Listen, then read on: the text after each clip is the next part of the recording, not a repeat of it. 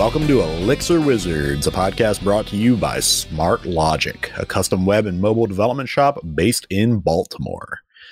My name is Justice Epen, and I'll be your host. I'm joined by my splendiferous co-host, Sundi Myint, and my enchanting producer, Eric Ostrich. How are y'all doing?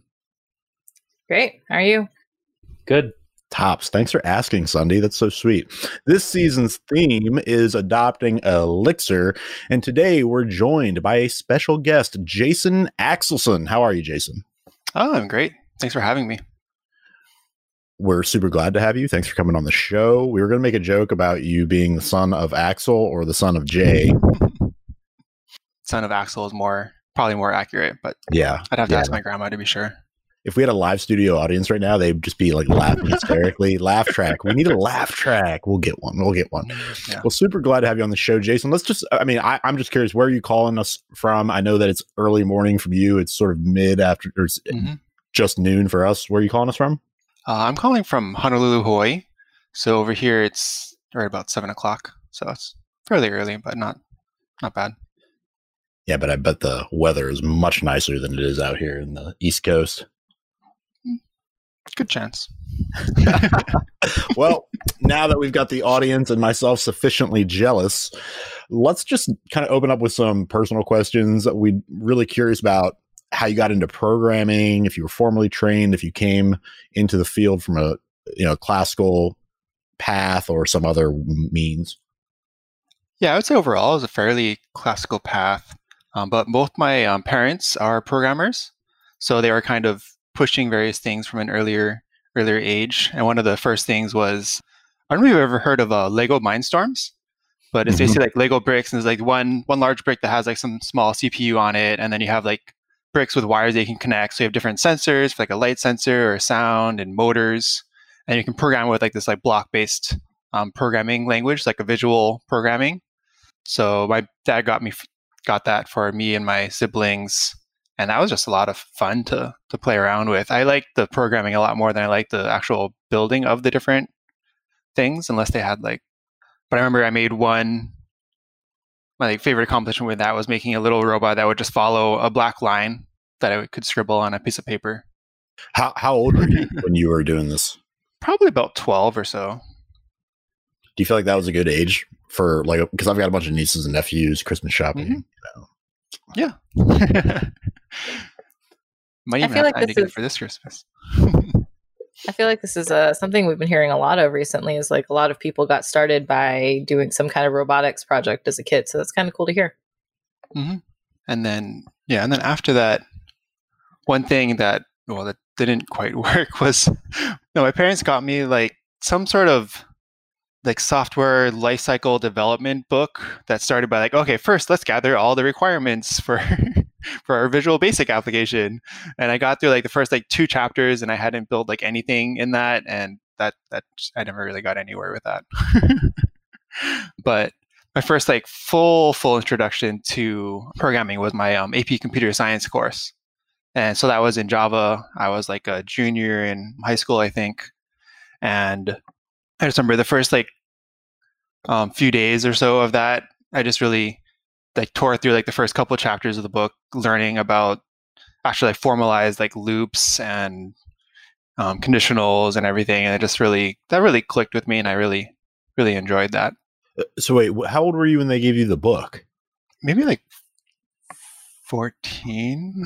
Amazing. Or, your, your parents sound like my parents. Was... It's like completely, yeah. completely adult books for kids. That's funny. Yeah. Uh, it wasn't project management body of knowledge, was it? No, I don't think so. Okay. That's, that's yeah. the ridiculous program, or project management book my parents got me when I was I feel like fifteen. You're scarred for life if, if you can remember the name of it right now. Oh yeah. Yeah. No, I could tell you, I've, I've got lots of stories of books foisted on me by my parents. I've, I see Amelia Bedelia written here. Oh yeah. What is that? So, So Amelia Bedelia is a children's book, or children's children's book um series, and so she's like this maid for like a wealthy family or something, and she takes everything completely literally. So if you were to, to ask her to draw the draw the um, drapes, she would like draw you a picture of the drapes, and dusting the couch would be like putting dust on the couch. So if you wanted to dust off, you'd have to like ask her to like dust off the couch, because her family was like very literal. So I feel like, at least to me, that kind of a, applies to programming, because I, I think a lot of programmers tend to take things like super extremely like literal, and we have to, or else people won't put together yeah. good specs. Well, computers are completely literal mm. in that sense. So, so did you yeah. read that series and then and then say, "Oh, this is interesting. I want to be a programmer," or was it like after you became a programmer that you were reminded of that series and how literal we are? Yeah, definitely, definitely the second one. Okay. And then something in like a similar vein was like my, I guess a couple times growing up, my parents, we would play like a game where my dad, I guess I guess you could say he would act like Amelia Bedelia, but he would do like take everything like completely literally, or like kind of like opposite of how you might like intend it. And so I would always do the best out of that for my siblings. That's awesome. So, you know, you've mentioned books quite a few times now. Are there some resources that you find really helpful when when getting started? If you were to recommend like a book series or or a tutorial to follow for somebody who's who's getting started in the field? I don't remember too many of the books from when I was first getting started in programming, but I do know in college, one of the books that I enjoyed, oh, I forget what, I want to say it's like a definitive guide to JavaScript or something, but I just did that for like a, one of my like semi like capstone projects. So we didn't like learn JavaScript like in a, in a, in one of our courses at that time, but I just enjoy going through like, it was like a, th- one of those thick books, like five hundred plus pages or something. And yeah, and it was good. I don't, I can't remember the title. I think it was a yellow cover, but that's not too helpful. There's an O'Reilly book called JavaScript: The Definitive Guide. I think I had that one as well. Is it yellow? It's probably it was. It was green at the time. I'm sure. Yeah, most O'Reilly books are probably pretty decent, so it's probably good. Are they? Were there only were books the only resources that you you drew on when you were learning, or were there other resources that you really found helpful? I mean, there was definitely, I would definitely look at like blog posts and things online about how to do do things. This was before Stack Overflow, but now Stack Overflow is obviously a very good resource. But yeah, nothing specific. And now to the meat of it. What about Elixir? So Elixir, so I jo- I started with Elixir back when I was at a company called um, Hobnob that makes like a mobile app to get people together for events. And oh. Are they still around? How are they doing these days? Uh, Sorry, yeah, they're, they're still around. But okay, cool. yeah, it's, it's definitely rough with um, um, coronavirus. And that was actually when I switched companies. But you think that Hawaii wouldn't have gotten it? You guys should have just been like, "Don't come here. Stay, stay home. Stay home, mainlanders." Yeah, yeah, we did. We did try some of that, but yeah, as a U S state, you can't actually close your borders. There, Not like New Zealand or something. But. Yeah, so yeah, so I was at um, Hobnob, which is written, the backend for that is written in um, Ruby on Rails. So we had to, we were developing like a, a better uh, messaging system for it. So we looked at various um, different um, options. We were using, for like the very first version, we were actually using um, Pusher, which just can create like messages and you get them on like other devices, but you're kind of like limited in that, and, and it's an external service, so you can't like define custom behavior as much. But we implemented, yeah, our new chat service in Elixir, and and it was great. So you're, you were working in, you're, you're working in Hobnob. You're writing in Ruby and Rails.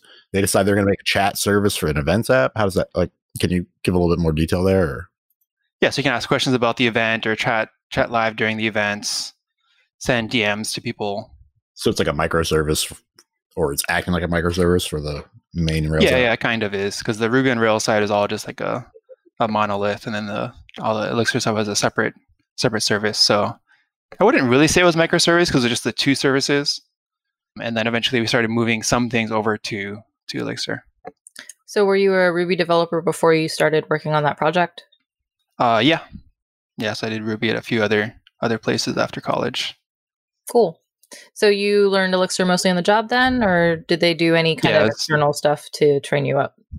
Yeah, it's completely on the job, and then just kind of on my own. One one course that I did like was um, um Dave Thomas's course. I forget the name of it right now, but I really like his um, Elixir course.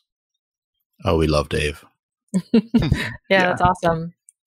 So can you speak a little bit about what you're doing now, what your current projects look like with Elixir?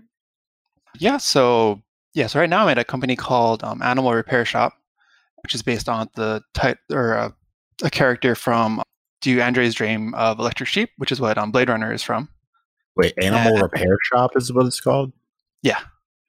Yeah, so we're like a, yeah, our website is somewhat vague. It actually should be updated by the time this goes live, so that should be um, fun.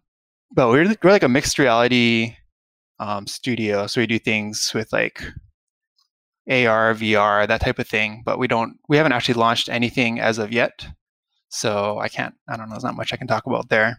But I work on the the back end that's written in Elixir for that. Is it a big, a, a pretty big company, or are you like the only? How many back end developers do you work with? I guess is the question. I was only a small, small handful. So you really get to drive like. The arc. You're mm-hmm. probably also doing DevOps and like everything over there. Yeah. Very cool. Very yeah, I got my hand in just about everything. Do you remember? Um, I'm going to jump back to Hobnob. Like I said, we're going to jump all over the place. But I'm curious, mm-hmm. when you were at Hobnob, and and I, I, could you just maybe c- kind of tell the story a little bit of how?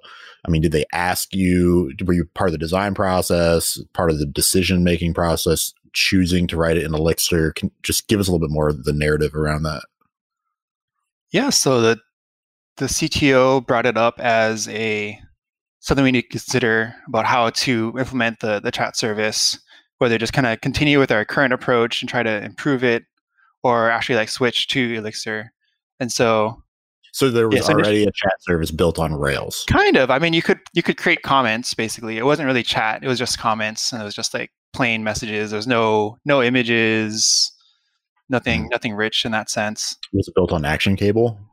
No, this was before that. Okay, so, so like it was just long yeah, so it's just it was just a database model and pusher messages, just okay, just strings really.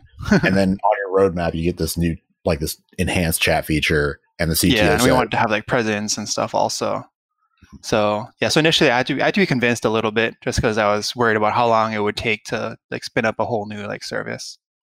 Mm-hmm. But given the all the requirements we had, I think I felt like it made sense. When you were doing that exploration or trying to get convinced, did you, were you, I don't know, you know, people build to-do apps in every JavaScript framework. Was there some sort of process there for you to explore the language, and anything that sticks out in your mind as far as like an aha moment or a hurdle that made you more productive? The main thing that sticks out to me about that time was the reading a couple like Phoenix like blog posts. I think one of them was the, the like road to two million WebSocket connections, mm-hmm. mostly just about the performance of uh, Elixir, especially relative to, to Ruby on Rails and Active Record. There's just a lot of performance benefits that you can get with Elixir. Uh, that's a super famous blog post, but maybe you could give the audience like the too long didn't read version of that blog post. Yeah, so the Phoenix team like took a machine in the cloud, Um, fairly beefy, and just pushed it to see like how many connections they could get um, live connected to like one single machine. And so I think initially it started somewhat relatively low. It started like one hundred thousand connections. And then they looked into like what was causing the performance problems and using Observer or some similar tool. And they saw like one of the presence um, processes had like a large um, backlog in the their message queue. And so they, oh, okay, let's fix that. And the next day they try it again. They get up to like three hundred thousand or something, and they find like another bottleneck, and then without too much effort, they got up to two million um, simultaneous WebSocket connections, and they were able to send um, messages over it. So it's just really inspiring. And this is like ancient history now, from twenty fifteen. Yeah. So how long, how long ago were you doing this work at Hobnob? I was doing it about three years ago. Okay. Yeah. So you're like pretty early to the Elixir world. Yeah. Yeah, not too long after one point oh, I think. But really, how early is early? What's the total number of years for Elixir in, in like in real life now? It's like Eric, nine. Uh, version one came out in twenty fourteen. Yeah, I think yeah. twenty thirteen-ish is like when it became known. So we're still pretty early days regardless. Yeah, so early to the Elixir world. It's like yeah, halfway through its lifetime or something. Mm, yeah. I want to go back to this question because I'm always curious. When you're learning Elixir for the first time, like, were there any kind of turning point moments for you in terms of like f- language features clicking into place and just being like, oh my gosh, that's amazing. I'm so glad that I get to use this now. I felt like it was just like constant stream of that for me. Everything just really, really clicked for me. I like one of the things that I really like about Elixir is just how, how um, explicit it is about everything. And that's kind of more a cultural thing. And then also just definitely like pattern matching and the immutability is great. You don't have to create yeah, classes for things that don't really fit classes. Yeah, I remember the first resource, I, the main resource I went through initially was just the Getting Started guide for Elixir on the official website. And I feel like that's just written very well. And I, I don't know, generally feel like that's not too common from like a first party resource. So I just enjoy that a lot. So jumping to your your current job, you mentioned, you know, it's a smaller team, it's kind of a new new thing. A website should mm-hmm. be updated soon. Can you talk a little bit about how you guys chose Elixir and what it's sort of like spinning up a new team with Elixir and that whole experience? Yeah, so we didn't have too much of a discussion of it just because the the team was already, everybody's already familiar with Elixir. And so to us, it just made sense as a, a backend because like, Elixir is just a great general back-end programming language, even if you don't need like necessarily really need like all the concurrency and presence and whatnot. I know what everybody's really going to be excited to hear about is Elixir L S. So if you could just from the top tell us what it is, why do we need it, what problem does it solve? Yeah, so Elixir L S is the Elixir language server, which is a server that implements the language server protocol, which is a protocol from or written like by Microsoft, partially, maybe partially for V S Code. But the general idea is that rather than every um, programming language editor pair having to write a full extension that supports each language, so we'd have to have like a V S Code Elixir extension, a Emacs extension, a Vim extension. You can just have one server that talks this common protocol. And you can use that same um, protocol in every different editor. And each editor just needs to implement the protocol. And then now they can support any any given language that has a language server. So Elixir L S is the Elixir version of that. And it's great because it gives you all these like I D E type features. So you can do go to definition. You can find out where a function is used in your project. You can get some smart um, auto completions, even for things like Um, your Ecto schemas when you're writing a query, just lots of great stuff like that. So I definitely recommend it for any any Elixir developer. Mm. Yeah, I use Vim. I've I've never heard of Emacs or the other thing that you mentioned. Uh, but I, sure. I'm curious. I'm curious. Yeah, no, we've got we've got a low key lang- uh, uh, editor war at Smart Logic that I perpetuate without allowing my opposition to have the floor to defend themselves.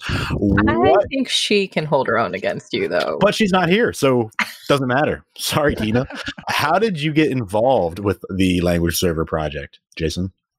Okay, so I got involved because I noticed that the language server and then Elixir Sense that it depends on had both kind of stalled. This was in, uh, I think, like twenty, maybe late twenty eighteen or so. And so I was talking about it on the Elixir Slack with Trevok and Andrew Summers. And so Trevok was like, we should, basically we should do something about this. And so he created a GitHub organization, which is so GitHub slash um, Elixir L S P, so Language Server Protocol. And he forked the two repositories um, into there. And we started um, working on maintaining and merging some of the pull requests. And just because, yes, yeah, just we just didn't want the tools to stall, partially because I think good developer tooling is um, pretty crucial for uh, adoption now. Can you talk a little bit about maybe the architecture of the project? Like what it, you know, if I'm a new developer kind of getting started looking at contributing to it, well, where would I, how would you kind of give me an overview of the project? Yeah, so yes, the main library that Elixir L S is built on is Elixir Sense. So Elixir Sense does all the code analysis, so it can parse Elixir files, and it also has a um, error-tolerant parser because when you're doing um, programming, a lot of times you'll be editing a file, which means your file won't actually compile at the current state that it is in, but you still want to have things like auto-completion and such work. So so Elixir Sense can do error tolerant parsing, recover from like as smartly as it can from like five different errors. So it has like a lot of the analysis of the the Elixir A S T they would get if you're doing like a quoting some piece of code. And then Elixir L S builds on top of that and actually implements all the various language server protocol response and the JSON format and all that. And when you were getting started, do you remember what you initially like ju- jumped into working on on the language server? The first thing I remember working on was on the Elixir Sense side and helping it support, I think maybe Elixir one point eight or so, because because Elixir Sense cares so much about the specifics of the language. It's actually rather, I guess you could use, or it's rather sensitive to new Elixir versions. So one of the maintenance tasks is to test it on new version and then make any updates as necessary. And yeah, also both projects actually use a pretty good amount of some of the private Um, Elixir internals, so those have to be maintained. I know that some of our our hardest code problems that we've solved can turn into our most fun stories to talk about. So what what was an interesting thing that you learned from working on this project? Was there a very difficult problem that you've solved up until this point? I think one of the hardest things to solve in this for me is just kind of like the community aspects of it and just trying to Um, help it stay a community project. And so part of that is to being responsive on issues and pull requests and trying to get other people to come in and contribute to the project. That's because I see, I see it as like a shared project for the um, Elixir ecosystem. So it's great to have lots of different um, contributors to it. Yeah. How do you actually go about finding contributors? Do you use the Slack or some other means? Yeah. Sometimes on Slack, we have language server um, channel on the Elixir Slack that we use. Um, I'm on the Discord as well and the forum, of course. And then we also have a issue that I had um, pinned on the Elixir L S repo for a little bit that was a call for contributors. And so just asking people there. You gave a talk about Elixir L S. Uh, yeah. Yeah, I did. That was for ElixirConf um, this year, the ElixirConf U S. What kind of, I, I guess if you want to give the T L D R of that talk, for the audience, I'm sure they'll go listen to it afterwards. That would be a good place to start. But I'm also curious, like, what if if you learned anything in preparing the talk and kind of putting it together that stands out to you now?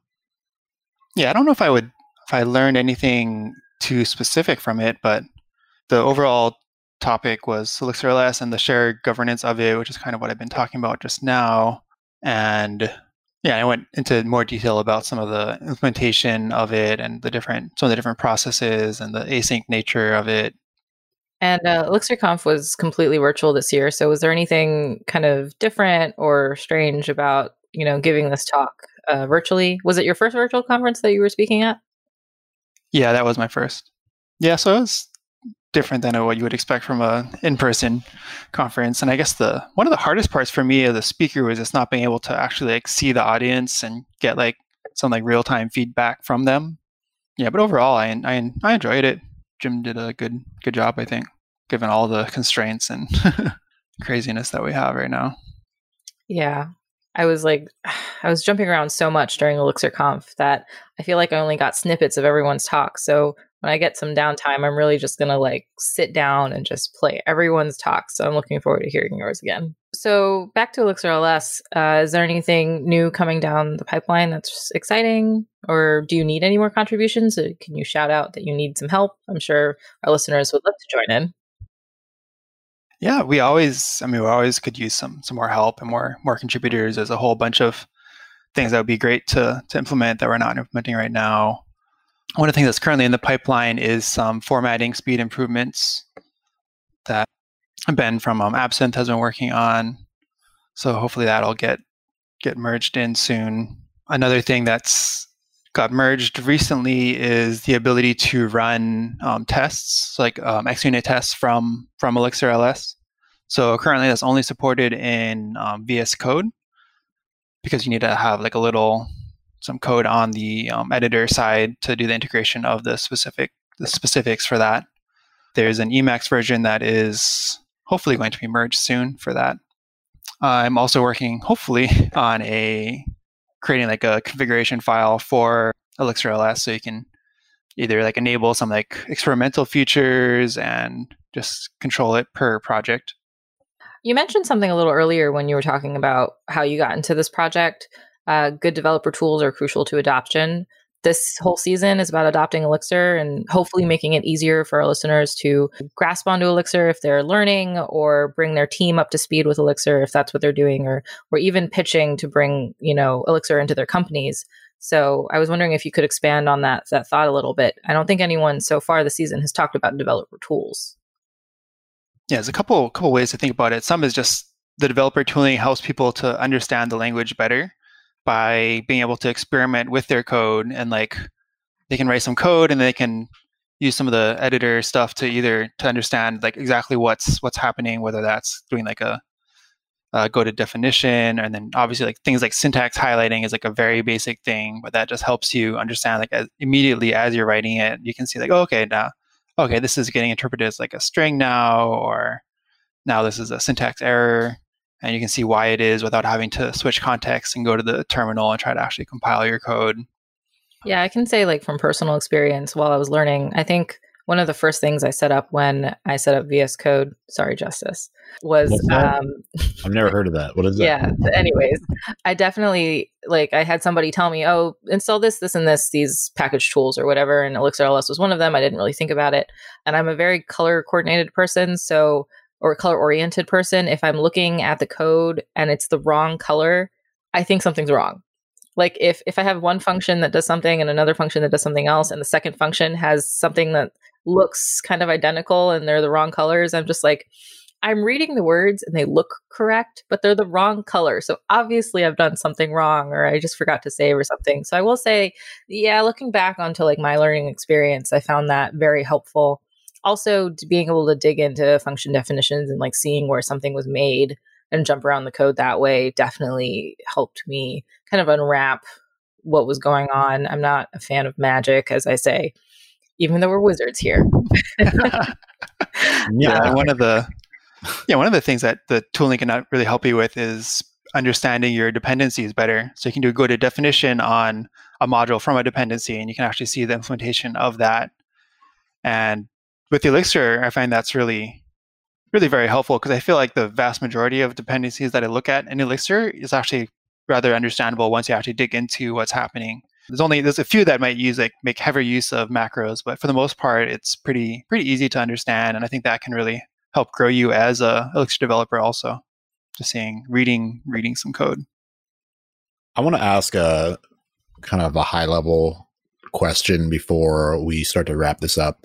I'm curious what you think needs to happen to the language and to the community in order for Elixir to become a more mainstream backend option. I think there's a few different ways we could tackle that as a community.